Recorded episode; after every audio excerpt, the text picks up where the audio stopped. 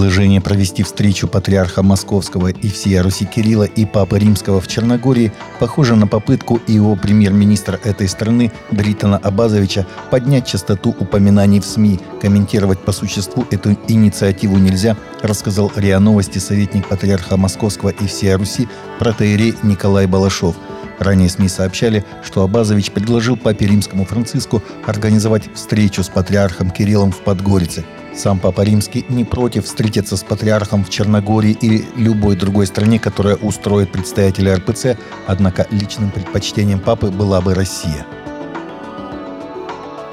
В Великобритании церковные лидеры призвали правительство отказаться от своих весьма противоречивых планов по запрету конверсионной терапии – Авторы декларации «Большая любовь» написали премьер-министру Риши Сунаку и министру по вопросам равенства Кеми Бадиноч, чтобы предупредить их, что законодательство может привести к криминализации невинных родителей, учителей и церковных лидеров. Письмо следует за объявлением правительства на прошлой неделе о том, что оно намерено настаивать на запрете так называемой конверсионной терапии для геев и трансгендеров – конверсионной терапии может быть признана даже просто личная молитва за тех людей, которые себя таковыми называют. Португалия погружена в длительные дебаты вокруг эвтаназии, которые привели к тому, что парламент принял третью версию закона, который был заблокирован сначала Конституционным судом, а затем президентом республики – Португальский евангелический альянс заявил, что он глубоко обеспокоен новым текстом и надеется, что он не вступит в силу, потому что он выступает против закона о смерти, спровоцированной медицинским путем.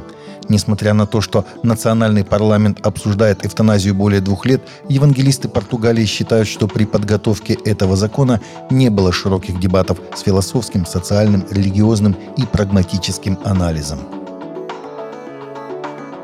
Миссия «Голос мучеников» выпустила книгу свидетельств христиан, которые были преследуемы за веру. Книга «Когда вера под запретом. 40 дней с преследуемыми христианами» Тода Нетлтона, ведущего радио «Голос мучеников», доступна на сайте для скачивания на русском и украинском языках. В течение более 20 лет Тодд Нетлтон, ведущий радио «Голоса мучеников», путешествуя по миру, берет интервью у сотен христиан, преследуемых за имя Иисуса – Теперь он приглашает вас вместе с ним встретиться со смелыми верующими, чья вера вдохновит на более глубокое посвящение Иисусу, говорится в анонсе книги. Равин из Нью-Йорка стал первым еврейским учителем, прочитавшим проповедь, полностью написанную искусственным интеллектом, что можно расценивать как признак последнего времени – по данным Times of Israel, перед началом преподавания книги «Бытия» 44 главы Равин Джошуа Франклин из еврейского центра Хэмптона в Нью-Йорке сказал своей пастве, что его проповедь написана с помощью искусственного интеллекта чат GPT. Сегодня вечером мы собираемся сделать что-то новое, возможно, что-то, что вы сначала сочтете неэтичным, но я все равно это сделаю, сказал Франклин в начале своей проповеди. Равин начал читать из Бытия 44.18, когда Иуда умолял Иосифа освободить Вениамина, предлагая вместо этого себя в качестве раба. Затем Иосиф раскрывает свою истинную личность братьям, которые его предали. После одобрения проповеди слушателями Равин задался вопросом, а как ИИ повлияет на духовность во всем мире – Российская церковь христиан веры евангельской продолжает ежегодный пост Даниила с 9 по 29 января этого года, который посвящен миротворчеству. В течение 21 дня общины Российской церкви будут молиться и поститься, руководствуясь основными темами молитв на каждый день.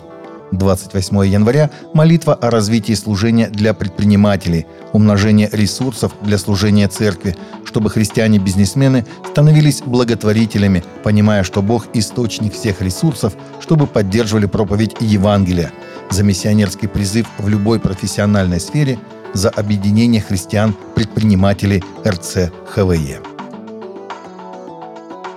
Таковы наши новости на сегодня. Новости взяты из открытых источников. Всегда молитесь о полученной информации и молитесь о мире. Также смотрите и слушайте наши прямые эфиры с 8 до 9 по Москве на канале YouTube.